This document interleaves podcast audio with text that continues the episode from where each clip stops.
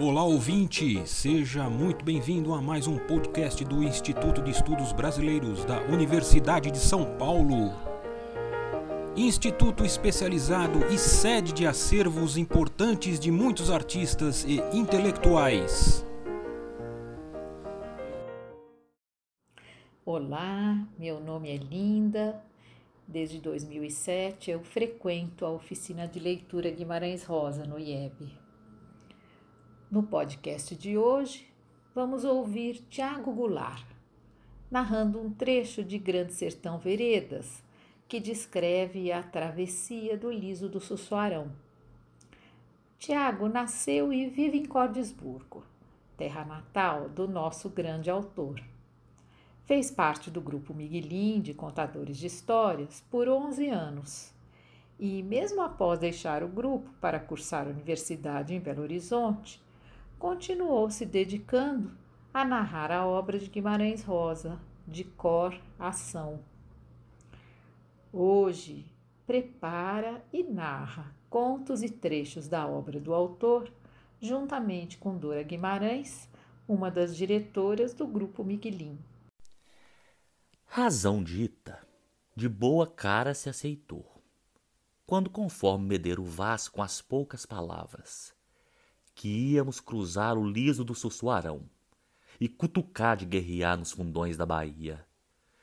Até o tanto houve, prezando, um rebuliço de festejo. O que ninguém ainda não tinha feito, a gente se sentia no poder de fazer. Como fomos? Dali do Vespê, tocamos, descendo esbarrancados e escorregador. Depois subimos a parte de mais árvores, dos cerrados, cresce no se caminhar para as cabeceiras. Boi brabeza pode surgir do caatingal, tresfuriado com que da gente nunca soube. Vem feio, pior que onça. Se viam bandos tão compridos de araras no ar, que pareciam um pano azul ou vermelho desenrolado, esfiapado nos lombos do vento quente. Daí se desceu mais e de repente chegamos numa baixada toda avistada, felizinha de aprazível, como uma lagoa muito correta, rodeada de buritis aldos mais altos. Buriti, verde que a fina esveste, belim beleza.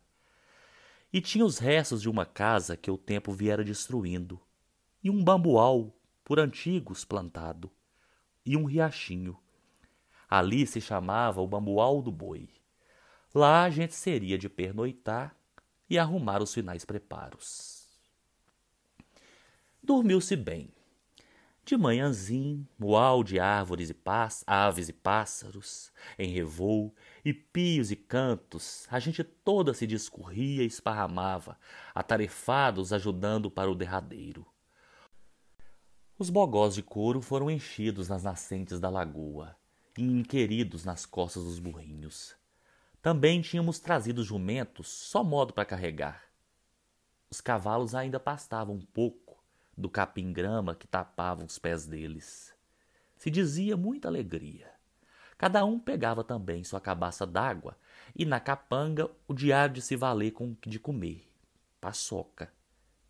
Medeiro Vaz, depois de não dizer nada, deu ordem de seguida. Em o que Afundamos num cerrado de mangabal indo sem volvência, até perto da hora do almoço. Mas o terreno aumentava de soltado. E as árvores iam se abaixando menorzinhas, arregaçavam saia no chão. De vir lá só algum tatu por mel e mangaba. Depois se acabavam as mangabaranas e mangabeirinhas. Ali onde o campo largueia. Os urubus em vasto espaciavam. Se acabou o capinzal de capim redondo e paspalhos, e paus espinhosos que mesmo as moitas daquele de prateados feixes, capins assins. Acabava o grameal naquelas paragens pardas. Aquilo vindo aos poucos dava um peso extrato, o mundo se envelhecendo no descampante. Acabou o sapé brabo do chopadão, a gente olhava para trás, daí o sol não deixava a gente olhar rumo nenhum. vi a luz. Castigo. Um gavião andorim. Foi o fim de pássaro que a gente divulgou. Achante, pois, estava naquela coisa, tapeirão de tudo, fofocado, arrevesso. Era uma terra diferente, louca e lagoa de areia. Onde é que seria o sobejo dela, confinante? O sol vertia no chão, com sal esfaiscava. De longe vês capins mortos e um estufo de seca planta feito cabeleira sem cabeça. Ases alastrava a distância adiante um amarelo vapor. E fogo começou a entrar com ar nos pobres peitos da gente. Expondo ao Senhor que o sucedido sofrimento já sobrefoi inteirado no começo, daí só aumentava. Como vou achar ordem para dizer ao Senhor a continuação do martírio, em desde que as barras quebraram no seguinte, na brumalva daquele falecido amanhecer, sem esperança nenhuma, sem o simples de passarinhos faltantes? Fomos. Eu abaixava os olhos para não reter os horizontes, que trancados não alteravam, circunstavam do sol e tudo, o Senhor pode completar, imaginado. O que não pode para o Senhor é ter sido, vivido. Só saiba, o liso do sussuarão concebia silêncio produzia uma maldade feito pessoa. Não destruía aqueles pensamentos. Ir, ir, vir e só. E que Medeiro Vaz estava demente, sempre existido doidante, só agora pior, se destapava. Era o que eu tinha rompência de gritar. E os outros companheiros? O que é que os outros pensavam? Sei. De certo, nadas e noves. Iam como o costume, sertanejo tão sofridos. Jagunço é homem já meio desistido por si. E a calamidade de quente, e o esbraseado, o estufo, a dor do calor em todos os corpos que a gente tem. Os cavalos venteando, só se ouvia o resfol deles, cavalanços, e o trabalho custoso de suas passadas. Água não se havia, capim não havia. Água não havia, capim não havia. Os cavalos gemiam descrença, já pouco forneciam e nós estávamos perdidos. Nenhum poço não se achava. Aquela gente toda sapirava de olhos vermelhos, arroxeavam as caras. A luz assassinava demais. E a gente dava voltas, os, os astreadores farejando, procurando. Já tinha quem beijava os bentinhos, se rezava. De mim entreguei alma no corpo debruçado para a cela numa quebreira. Até minhas testas formaram de chumbo. Valentia vale em todas as horas? Repenseis coisas de cabeça branca. Ou eu variava? A saudade que me dependeu foi de Otacília, moça que dava amor por mim. Existia na Serra dos Gerais, Buritis Altos, cabeceira de vereda, na fazenda Santa Catarina me airei nela. Mas os olhos verdes sendo os de Adorim, meu amor de prata e meu amor de ouro, de doer minhas vistas bestavam, se embaçavam de renuvem. Tive pena do pescoço do meu cavalo, pedação tábua suante, padecente. Voltar para trás, para as boas serras, eu via, queria ver. Antes de dar a casca, um pássaro voando sem movimento, o chão fresco remexido pelo fossura de uma anta, o cabecear das árvores, o riso do ar e o fogo feito do marara. O Senhor sabe o que é o frege de um vento sem uma moita, um pé de serra para ele se retrasar?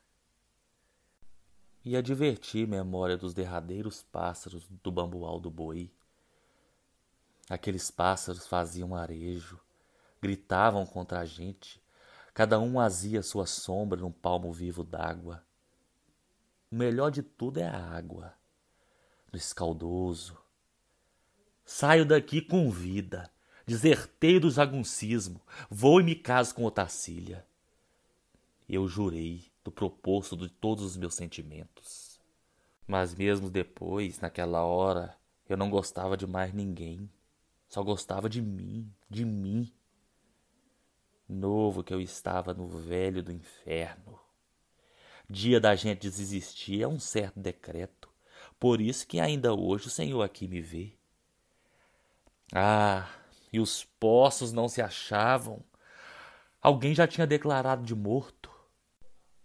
O Miquim, um rapaz sério sincero, que muito valia em guerreiro, esbarrou e se riu. Será que não é sorte? Depois se sofreu o grito de um adiante. Estou cego!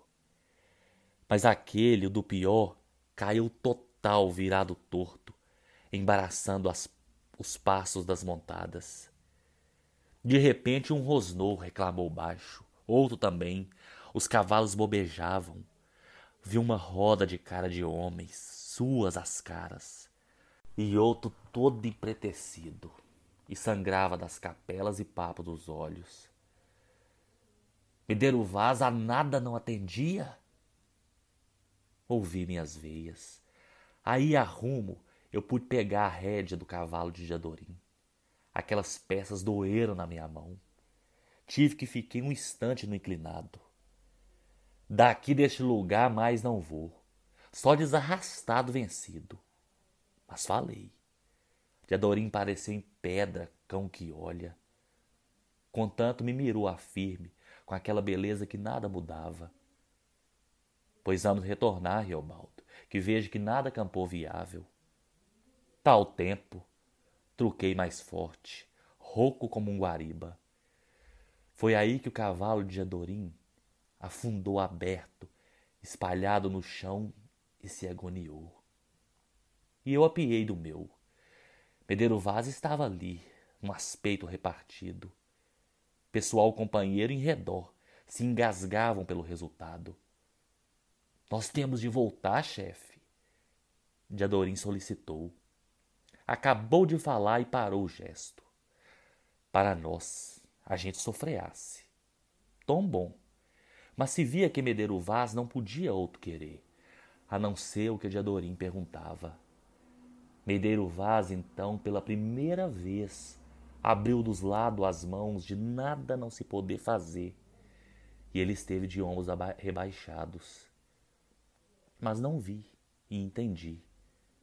Peguei minha cabaça, bebi gole amargo de felém, mas era mesmo o final de se voltar.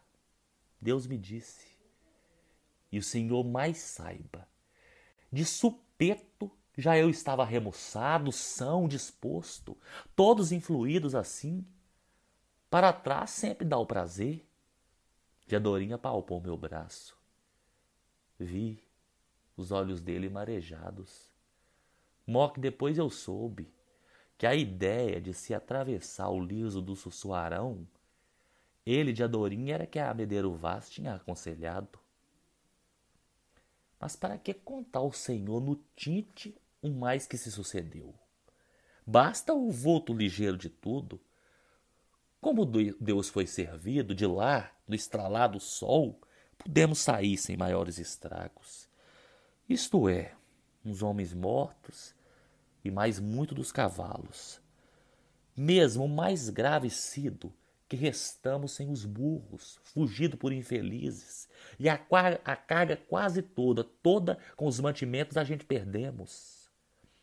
Só não acabamos sumidos e extraviados por meio de reguladas estrelas. E foi. Saímos dali no pintar de aurora. Em lugar, lugares derrados. Mas não se podia. Céu alto e o adiado da lua. Este podcast do Instituto de Estudos Brasileiros chega ao final. Esperamos que tenham gostado e em breve retornaremos com um novo assunto para você.